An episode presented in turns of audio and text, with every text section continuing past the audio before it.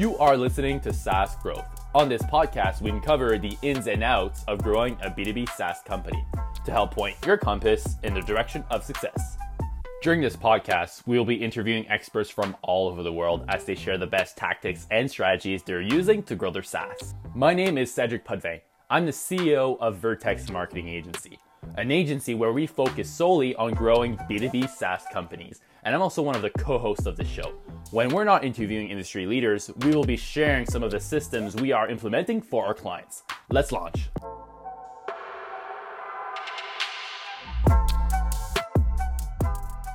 Hi, this is Cedric Pudvey, and I will be your host for this episode. Today, our guest has always been an entrepreneur at heart. At age 24, he entered the entrepreneur world after competing at one of Canada's top-ranked tennis players. He started out importing packaging from the Orient and selling to top retailers in North America. However, knowing he always loved selling and list building, he founded Exchange Leads in 2013, which helps his company build quarterly lists for outreaching new prospects. This was followed by his new venture, Autoklose, in 2017 that combines both sales engagement and list building all in one platform. So I'd like to welcome Shawn Finder. Cedric, thank you so much for having me on the show today. Awesome. I'm really happy that you're here. So Shawn, could you give just our listeners a little bit more background about who you are? Yeah, no problem. So, but I come from a tennis background. I was actually one of Canada's top-ranked tennis players, and at the age of 19, my mom gave me the option to try and pursue my tennis career or go out and get an education, and that's when I started to do my MBA in finance. Realized after a few years of working in finance that sitting behind a computer and not being able to be personable or talk to people was not my thing. Not your thing. Got an opportunity to be a VP of sales out of nowhere, actually, and then 1 year after that, left my VP of sales job and started my first company in 2013, which was Exchange Leads. Cool. And what was the name of the company that you were a VP of sales? It was actually a computer software company, Jaytheon, in downtown Toronto. Okay. And next question for you. It's a very generic question, but I always find it interesting. Why was Autoklose developed in the first place? So that's a great question. So my first, the first company Exchange Leads was actually developed because what happened when I got into my sales role and I had these salespeople working for me, I realized that the quality of data, the phone numbers, the emails that we were providing them were all inaccurate. And we were purchasing these lists for thousands of dollars. And then I'd be spending so much money on employees that literally couldn't succeed because I wasn't giving them the tools to succeed. So we picked our first company, which was our data company Exchange Leads. And then 3 years after that, we parlayed that into Autoklose. And the way we came up with Autoklose was people loved our platform. They loved our data, but they would say, you know what? We have you as data. We then have to find somewhere to email the data. And then we need to find a CRM and et cetera. And I feel like sales leaders nowadays want to consolidate everything into, one tool where they can do everything. So we actually just parlayed the data company. So the database now lives inside our new platform that launched 2 years ago, Autoklose. Okay. And it's more than just data, right? Because I believe it does sequences too. Like, what exactly does it do? Yeah. So it's an all-in-one sales tool. So you can build out, 6, 8, 12 email follow-up sequences that could include video, email, Calendly integration. You can do, you can put days between each email. And the cool thing is once that reply, you get a reply from that prospect saying, yes, I'm interested. No, I'm not. Reach back out in January.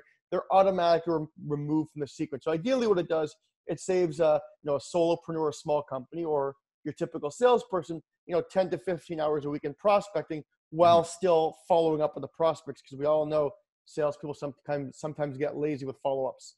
Oh, yes. I know that. So my next question is, I'm a big believer that for every tool, for it to really work, it needs to be wrapped into a process. If not, it's just a tool. So could you kind of just share some experience with me and some of our listeners about some of the strategies that you've maybe were able to use by using your tool or any other kind of tool for sales outreach? Yeah, and that's a great question. Looking back 10, 15 years ago, sales continues to evolve. It continues to change. Every year it's changing. Mm-hmm. Back in the day, you know, you could probably rely on going on, you know, when there wasn't internet 20 years ago, 30 years ago, you could knock on doors. And, you know, then it transitioned into cold calling, and then emailing came and marketing automation, etc. But nowadays we're at a point where there's so many different tools out there that you have to try and consolidate them into one tool for your sales rep. Not only that, you need to use more than one channel. So you can't just rely on cold calling. You can't just rely on emailing. And nowadays, one of the biggest thing is social. So the best way to build out a sequence is by combining at least two, potentially three of those channels inside your sequence to get success. And I think the one that people are starting to get involved in, which they need to get more involved in, is social selling, which is, you know, adding people on LinkedIn and trying to engage them on LinkedIn before you just send out a cold email. I see. Yeah. I totally agree with you. And in terms of personalization, like, what do you think about that? Oh, 100%. Yeah. I mean, like I was telling someone the other day, like, you know, if I get a cold email and somebody has not done any research, I won't reply. However, because people know that I've played tennis, and if you're listening, if you want to send me a cold email to pitch your business, if you mention tennis in that email, I am way more likely to reply to the email because that's a passion of mine. So what I tell people to do is, you know, you can go on LinkedIn, you can find some sort of interest, you can bring up something about the weather, but you can try and find some nugget that will help you stand out more from all the other email prospecting emails, you know, owners, CEOs, or whoever your target market might be getting. No, I totally agree with you. For us, when we first launched our first, I guess, lead gen, we were really using LinkedIn. And one of the strategies we were using is we were connecting with people and then just adding a note. And also when we connected with the person, we would also just, at first we were sending just a generic LinkedIn message saying, hey, thanks to connect. But then when we actually looked at that, we were like, you know what? It's not really personalized. There's just so many people even me that message me every day that says, hey, Cedric, thanks for connecting. And like, you know, automatically that after a few days, they'll send you another message to try to sell you something, right? I'm sure that happens to you also. Yeah, and I'm happy you bring that up, because the funny thing is people don't personalize enough. I'll tell you, on LinkedIn, I almost tell people, like, sales is almost like dating. It's like if you go on a date with somebody and that other person talks 90% of the time about themselves, you're not going to get a second date. It's the same thing with selling. When you actually add a connection on LinkedIn, one of the lines, and I'll give you guys a line that it's worked for us and work for a few people that I've told it to, is you want to be able to provide value to the person you're connecting with. So you're asking someone to connect. So what can you do for them? So saying a line like, you know, thanks for connecting. I look forward to continuing to listen to your podcast, Cedric. Feel free to browse my network for any industry introduction. So there, that line at the end is saying, okay, Cedric, now that we're going to connect, not only are we going to connect so we can be connected, but you can also browse my network. And if you see anybody that I can introduce you to, I'll do it. And that's the best way to build relationships. Wow. I really like that. I've actually never thought about that. What we're currently doing right now that seems to be working really well is, instead of sending a message, we send a voice message.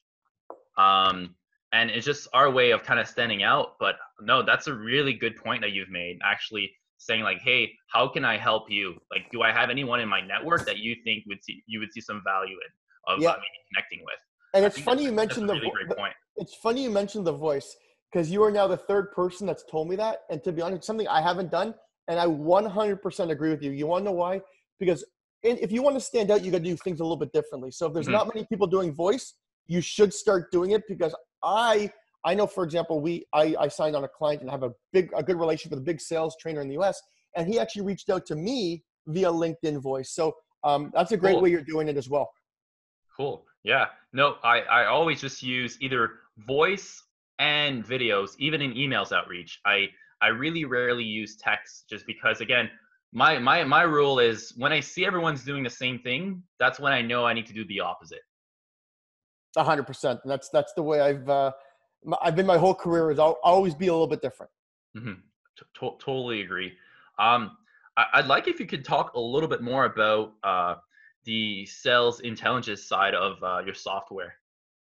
Yeah. So, you know, one of the thing, you know, I think people don't spend enough time is, and I had this discussion with somebody the other day, is, you know, people think that they should go into a sales engagement tool or even a CRM and, you know, It's like, you know, it's like plug and play. You just plug it in, you let it run, and you don't worry about it. But you have to be very involved, and you have to be looking at the metrics.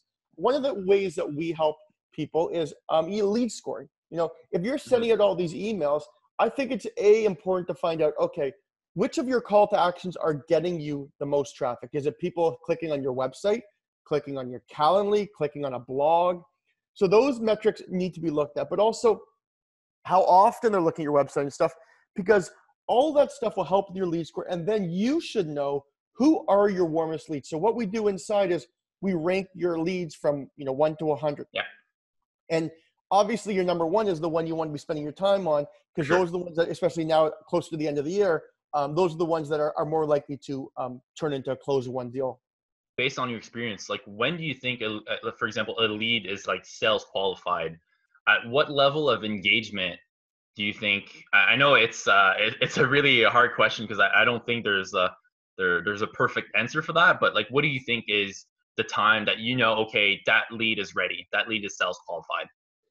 So how I usually know, and it's one of those things like you kind of know, but it's when you have, for example, you have a sequence of 8, and you know 2 or 3 of those are emails.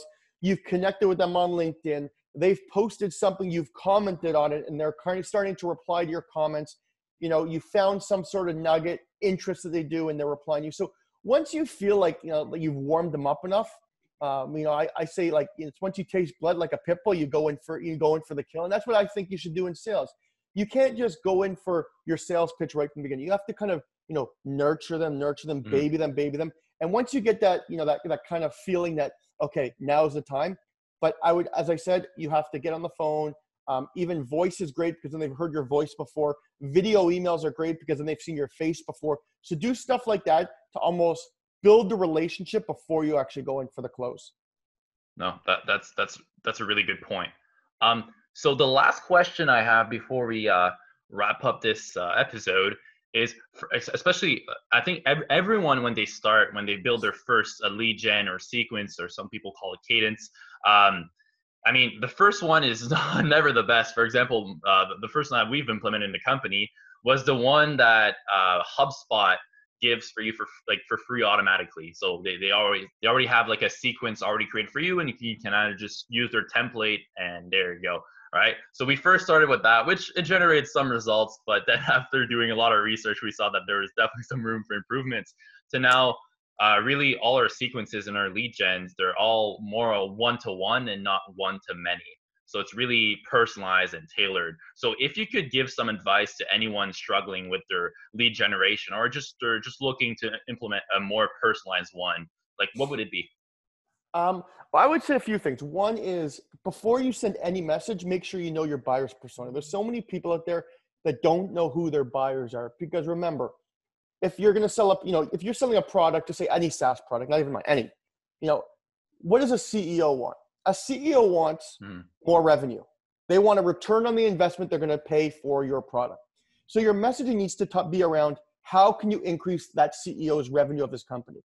Now, if you're reaching out to a VP of sales, for example, or say, let's say a national sales manager, won't be necessarily, you know, they want to increase revenue, but they want their regional sales manager to have a fully booked calendar of demos. So what's going to make them tick is, you know, bringing more demos. So you got to know your buyer's persona and put that in your personalization. So when you actually send that email, that first 3 seconds of that email, that first line, you have to hit that pain point. One of the reasons why is because you don't want to be talking about your prospect, or about yourself, sorry. But the second thing is, on a mobile phone, your prospect's only going to see the first 12 words of your sentence. So if you're talking about yourself saying, you know, hi, my name is Shawn Finder, and I'm the CEO of ABC, you don't, they don't care. You're not telling them how you're going to help them. So make sure you tell them that first line, and you personalize it with how you're going to help them. And then secondly, know the industry. For example, if you want to target this month, or you want to do like a sprint around, you know, the logistics and transportation industry, you want to bring up words like full truckload, less than truckload, manufacturing to distributor, those kind of words that resonate with somebody in the transportation industry, and personalize, exactly, and personalize your message around, like you just said, their language. Oh, that's awesome. That's some really great advice, Shawn. Again, thanks a lot for coming in on this episode. I I've learned a few things, especially the one with the LinkedIn outreach message. I'm definitely going to try that out. I'll let you know how it goes. And I think definitely our listeners learn some new stuff too. Perfect. Well, thanks for having me on the show. And hopefully I gave a few nuggets here today. Yeah. So Shawn, actually one more thing. So if our listeners want to connect with you, how should they reach out to you? I would follow me on LinkedIn. I post a lot of content. I answer everything on LinkedIn. So just go to LinkedIn, type in Shawn Finder. You can email me, Shawn, that's SHAWN at autoklose.com. And that's autoklose with a K. And if you want more information about, you know, our tool, autoklose.com. And that's autoklose once again with a K. Awesome. Well, thanks again, Shawn. Have a good one. Thank you.